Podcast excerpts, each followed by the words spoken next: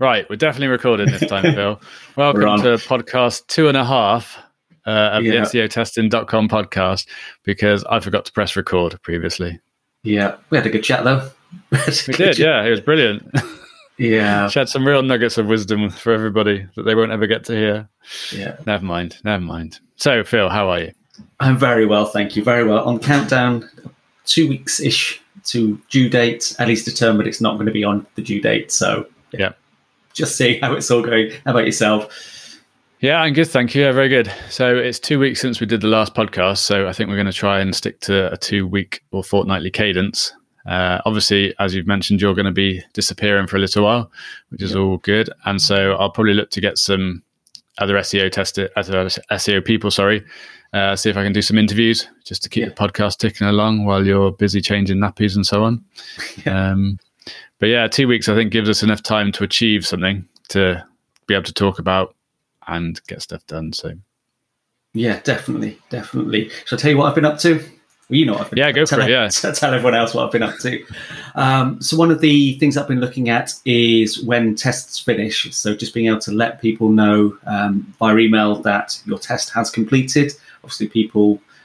can choose their durations. And one of the questions we get, actually it's probably worth mentioning, in the Slack channel is you obviously say 2, 4, or 6 weeks by default, but on the second screen you can change your own durations on there. So I thought I might as well add to that, because I've seen that come up a few times.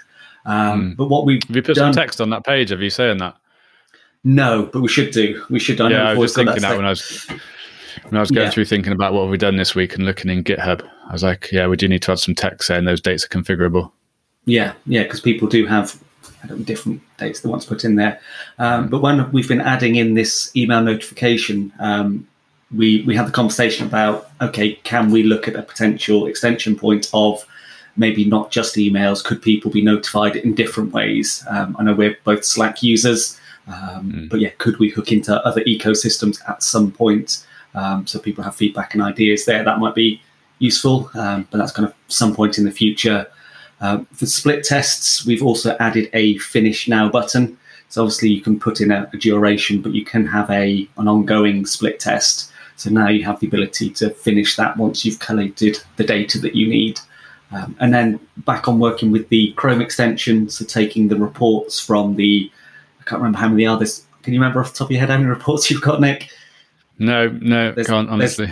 There's a lot, but they're now within the extension, so easy access to those. So when you're on a particular page, it can take you straight into those reports. Also, the page details report. So if you're on a current page that's in your account, it'll take you straight into that. So again, just trying to make the kind of stronger link here and make it easier to access this information in context. So it's going really well on there. Lots of really good feedback that we've had, and also seen some of the great reviews coming in. So anybody that wants to review it, then, we'd love to have one of those on there. Just get the word out about the extension. How about yourself, Nick? Well, I'll go through some of the stuff that you're talking about then, because I can give a bit of history in terms of why things are done certain ways, I guess. This is for you as much as for everyone else, I guess. So the continuous split tests is interesting. So they're not quite continuous. Within the database, we need to set an end date for the test, but I think we set it somewhere like 3 years or 5 years in advance. So it might as well be continuous. And if someone still wants their test to run, because we now send an alert saying your test is finished, if somebody gets in touch and said, actually, I don't want this to finish, we can always extend it in 3 years' time. But it's interesting, they came around, these continuous split tests came around as much as a hack to try and achieve something. So before content groups were around, and even group tests in SEO testing, people just wanted to be able to track a bunch of URLs over a long period of time. And so this was kind of the hack to do it. I was like, well, you can use a split test, just put all the URLs that you want to track in one group, the test group, for example, and just put some other random URL, perhaps the home URL within the opposite group, and then you can track it over a long period of time. So it's interesting. What would probably be a good idea, actually, now we've got content groups, is perhaps to ask people who are using the continuous split tests whether they still want them or not. That's still valuable. They use up resources and processing time and updating time, obviously, whenever Search Console updates. So it'll be interesting to find out whether people are still using them. But yeah, obviously, there was a continuous test. in theory, it's a continuous test anyway. And some people wanted, well, even some people who are running a test just for 6 weeks wanted to stop them prematurely, not delete them, just stop them from running. And so we've now added a stop button in there, which is quite a good thing. Yeah, so you've just reminded me of something else we added, which is the URL validation. So when people are adding in a bunch of URLs just to make sure that there's not some characters that are in there that are going to break stuff, there's a little message that will just pop up. That's not live yet. I checked before we did the podcast. I haven't uploaded that yet, so I'm going away for a couple of days as well. So I'm not going to make it live while I'm away. That's the top rule. Well, we did a deploy on Friday, didn't we? And you're never supposed to deploy on Friday, and but that seemed to go generally okay. Have you found it? Because obviously going through the split tests and adding alerts into, say, when tests are finished and so on. How did you find working through the code? The spaghetti code that's some of it's 4 years old. So it's interesting. You can see how some of it has organically grown over time. So kind of the single tests from the switch test, you can see kind of how this has developed within the code itself. But it's complex in there. You can see, but I think the general flow of everything is fine. So I kind of go, right, this is a new bit of code or functionality. Where can we hook it in? And I know we've talked about it a lot. Don't change too much else in there. Just go in and get the job done. And kind of what's interesting about the product, and you mentioned before about kind of the product management side of it, because you go, okay, just do the bit that benefits the users here. Don't worry about that, because that's not going to impact anybody. That's just going to do something under the hood that's not going to help improve. But yeah, it's fine. It's what I really like is where we can go with it and the extension points. I know we've obviously worked together before. We can talk about the code. We're not precious about what we write. I think the worry is when people have ego attached to the code, and I know you've not. You just want it to work for your customers, which is what it should be happening. I know I have the ability to go complex and perfect, and actually just get it done is where we're at. So we bounce off each other well for that. It's interesting you say that, but I have found it hard, like handing it over to someone else. Yeah. In terms of not writing the code, from a couple of points of view, because the code is something like I've always enjoyed writing code myself. So I kind of still want to write code. A nervous point of view, because having just been building a product and no one else looking over it for the past 4 years and like suggesting maybe you should do it this way or that way. It's just like my point of view of doing stuff. So nervous in terms of like someone else looking over it and saying, why on earth has he done it that way or this way? And then also it's kind of like at the moment, I kind of, I don't want to claim it's any kind of product management, because it's just sometimes like one line of text saying, hey, do this, hey, do that, add this validation or do that. There's no like product management document or spec or anything like that, is there? But from a product management point of view and a coding involved at the moment, all I'm doing is the test. Well, not all I'm doing, but I'm doing a lot of testing, I guess. Yeah. And whereas previously I would write the code and then test it, right now all I'm doing is the testing side of things, which isn't quite so much fun.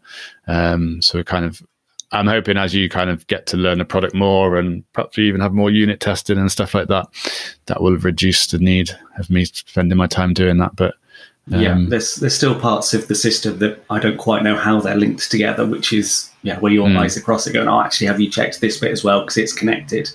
But I suppose that's the power of what SEO testing does. It's all this information, doing smart stuff with this data. So it needs to be connected cleverly. Yeah. It's just doing that in the smartest way we can. And kind of like you said, I've said to you a couple of times, and I know as you're looking through code, you're looking at it and going, this can be refactored to be, better or whatever. Yeah. But as I've said to you, let's just fix the bit or touch the bit of code that we need to touch to get something done. Yeah. Definitely there's things that can be refactored later, but they're separate tasks within themselves. Yeah. And so let's save the refactoring. Sometimes you're going to have to look at code and just say that's terrible and just move past it. Yeah, it's terrible, but it works. The way it is. Yeah. All right, don't be that. You don't have to agree with me. No, but yes. So yeah, there's separate tasks that we've got within Todoist of like refactor the keyword tracking, for example, because that just takes too long to check each keyword, and so we'll have chances to refactor code coming down on specific tasks. So. Yeah. But it's one of those things where we don't have people knocking at the door going, it's taking too long to process my updates. It does it very well for the amount that it's crunching. And yeah, you don't necessarily have to go in and start changing everything. If we save 500 milliseconds here and there, people won't really care about that now. Well, it's interesting you say that. So we don't directly have people saying it's not processing data quick enough, but people are saying, can I bulk upload keywords to track? And my answer to them right now is you can't, but that's kind of by design because it's taking so long to process each keyword. I don't want you bulk uploading 10,000 keywords to track. And so until we get that code refactored and running a lot quicker, then we can add bulk uploading of keywords to track. So not directly, we're not getting that feedback, but I guess indirectly. And from our own point of view as well, I guess this is a similar kind of thing from a scalability point of view. If we know that a process is taking too long to run, we're going to come across scalability issues at some kind of point when we've got so many customers. If it's taking longer than a 24-hour period to run to update all the sites that I've got as customers, we're kind of hit a doorstop then that we need to fix. And there's been a few cases where split tests have been refactored to run a lot quicker, but even they could be improved. But that was a case there where split tests were taking hours and hours to run. So, yeah, it's all good fun though. You don't want to prematurely scale, do you? So we want to do it at the right time, I guess. No, I suppose it's a bit like the SEO test. You want to kind of measure stuff. I suppose now's the point we could possibly be measuring stuff and going, actually, once some numbers start changing, we go, maybe we need to look at refactoring that. Yeah, totally. Yeah, cool. So yeah, it's been, but it's still an interesting ongoing process for me, kind of moving on from doing everything to try and separate the role. I kind of scribbled down what I'm up to at the moment. So I've got three things going on really, which is support. So answering all the email questions that come in around not just product support, but subscriptions and sales and that kind of stuff. So it's a good mixture of everything. Yeah. Marketing. So I'm trying to figure out what marketing is going to be going forwards. Talk about that in a second. Yeah. And then the product management side of things are kind of really, again, this is from a historical point of view. I know what customers have been asking for over the last 12 months. And whilst a lot of it is in Todoist, I kind of try and take the Basecamp approach where if one person asks for something, we'll say yes and just bear it in the back of our mind. And it's when three or four people have asked for something, that's when it kind of makes it onto Todoist. And that's when we kind of try and schedule something in. So yeah, it's all good. January's been really good actually in terms of sales. I was going to ask, has it picked up again? Yeah, massively. So November was quiet. December was quiet. In December, on the 12th of December, I think it was, we changed the trial. So by default, the trial is just 14 days. And it means anything from the 10th, say, for example, 10th of December, the trial would have expired on Christmas Eve. And then following onwards, people's trials would have expired between Christmas and New Year. So I didn't particularly want to be dealing with subscription questions and all that kind of stuff in between Christmas and New Year. And people would have been off in the majority anyway, and not seen their trial expiring and so on. So from the 10th of December to 12th, we just automatically extended everyone's trial to the 12th of January. So we knew from the 10th of December or 12th, whichever it was, that it was just we weren't going to get any sales generally across that period because nobody's trials were going to be expiring and so on. But then as soon as we got into January, even from the first working day back, subscriptions started to flow back in again, which was really good, new subscriptions. And then once we hit the 12th, we started to see, I wouldn't say a landslide, but it's picking back up again. It's picked up massively. It's probably gearing up to be the second best month that we've had for SEO testing. That's good. The number one best month is August at the moment, and that's because we said we were going to increase our prices at the end of August. So everybody rushed to lock in their cheaper pricing, which is good. So Fair enough. So it's been good to see new customers coming in and so on. So. I've got a trial question I just thought of. When people sign up for the trial, what's the first thing that they tend to do? Does it vary, or do they straight into split tests, reports, or... Oh, Phill, now you've got me. So sorry. Probably within the last couple of months of last year, there is some app logging in there now. So we do log what people do within the application. So we weren't doing, I wasn't doing anything previously to that. And so the data's there now as to what people are doing and how they're using the application. And so we can do some analysis on it. But in terms of giving you a hard answer right now, I wouldn't be able to say. Well, I suspect people are the quickest route to seeing value. There's two ways within the tool. One is to go in and look at the reports and run some of the reports. So we have the content quality report, the missing queries and the title and meta description and top queries and so on. But those need to be requested at the moment as well. So one of the ideas is to, first of all, automatically request those reports on behalf of people when they add a new site in. That's a nice idea, yeah. And the second thing is to build a scheduler type thing so that we run those reports automatically for people, perhaps once every month or once a quarter, so they continue to come back in and check them. So one thing is, kind of route to success or route to a yay moment is running those reports. And then the second one is running a test. But obviously, if you're doing a test that you've started today, it's going to take 2 weeks for a result or data to completely flow in from a test period. So the best way for people to see a yay moment is to run a back test. So to run a test on something they changed 3 months ago, so that you've already got the 2 weeks control period and the 2 weeks test period, and they can see the results straight away or within a couple of minutes, 10 minutes maybe of it processing. Yeah. So those are my... They help them plan forward then, wasn't it? If they know what it can do, looking from a historical one, then they go, oh, actually, now I know how to think going forwards.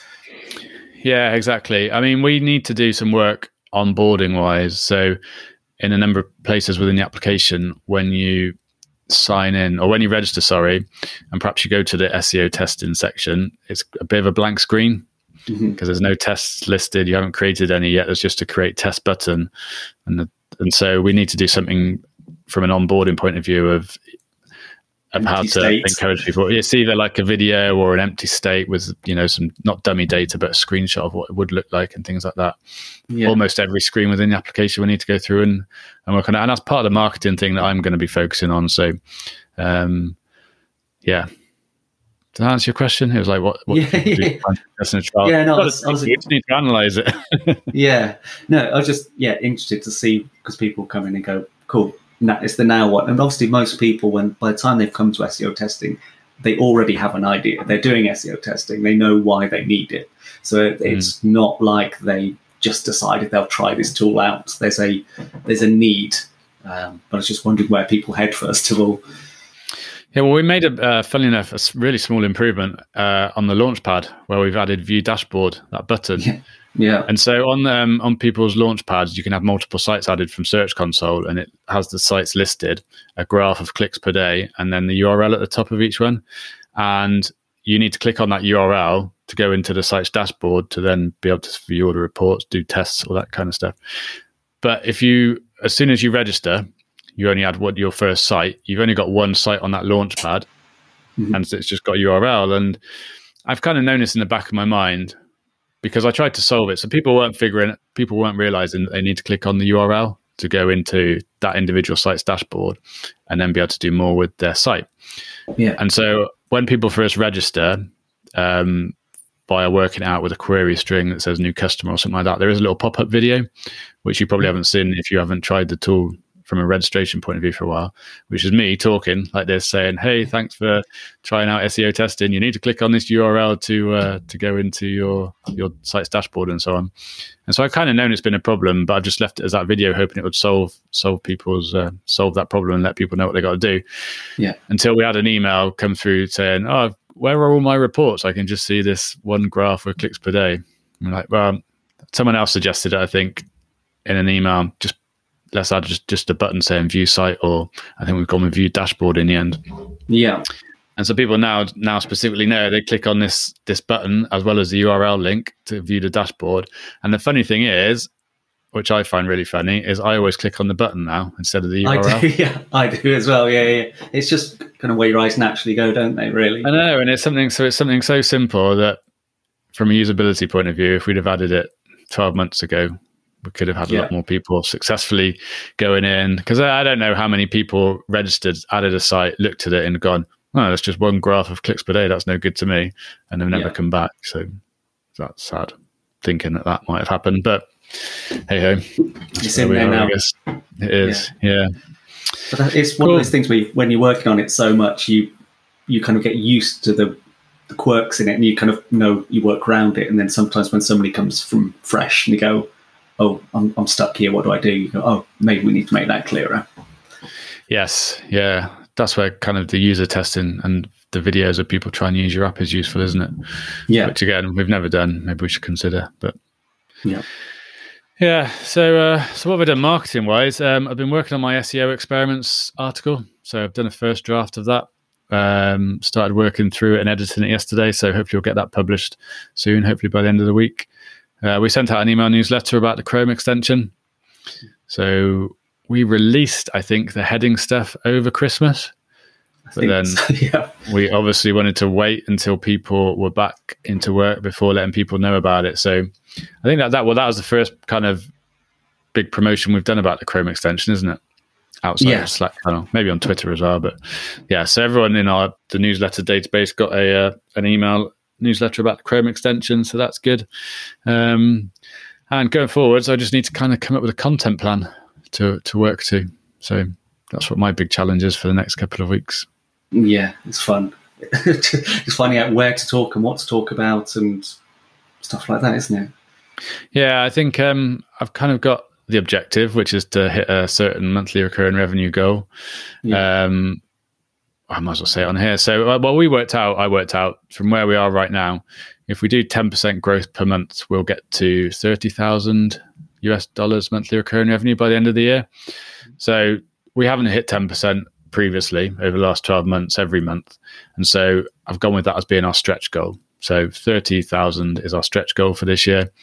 If we do 5% a month, which is achievable, what we've kind of achieved, I think 6% was our lowest last year, which was December. So 5% should be achievable, I think. That would put us at $18,000 monthly recurring revenue. So our lower goal is 18. Our stretch goal is 30. So that's the objective. The strategy of how we're going to kind of achieve this or go for this is with product-led growth.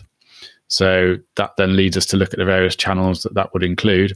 And so SEO is kind of top of that, making use of social, partner, marketing.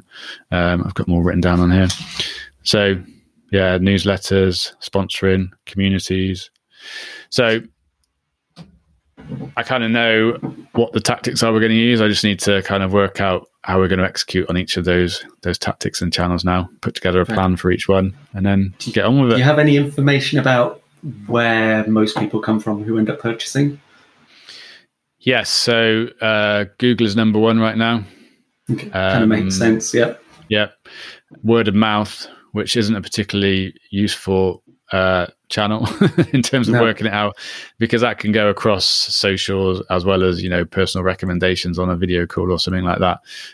Word of mouth was number 2, and then it was broken down into Twitter, LinkedIn, Facebook groups, things like that. How about things like YouTube, when people do a drop-in mention or something like that? Do you see a spike when something like that goes out?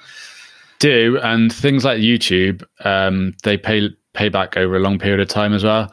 So I've done I did a chat with Justin Jackson a long time ago, probably maybe 2 years ago, year and a half ago. He just had some SEO questions, funnily enough, and he said, "Oh, do you mind if I record it?" And I was like, "No, go for it."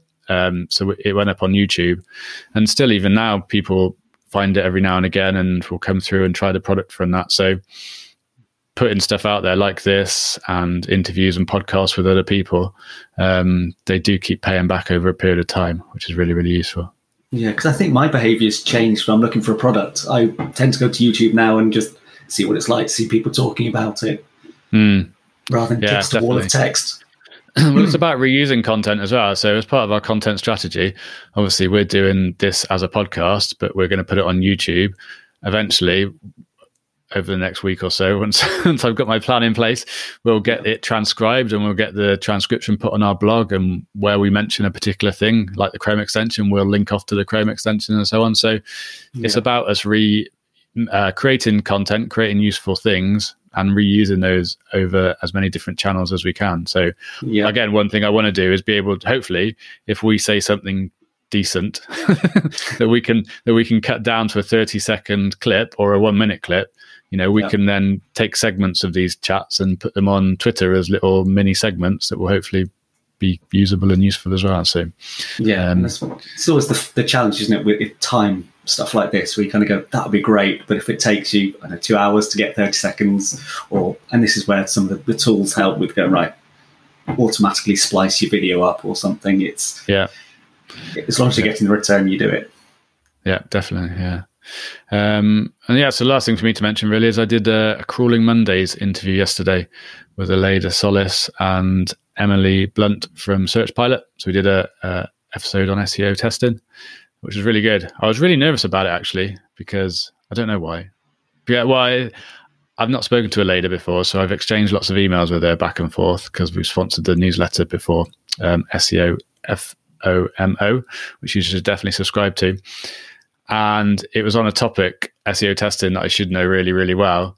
But Emily was also on the call, who's a real expert at SEO testing. So I really prepared for it and had this big sheet of notes that I stuck under my monitor with some blue tack and so on. So I think it went all right. I hope it went well. And that should be out within the next week or so. So that'll be another artifact that's up on YouTube about SEO testing that we appear on. So that'll be useful again over a long period of time and hopefully useful for everyone.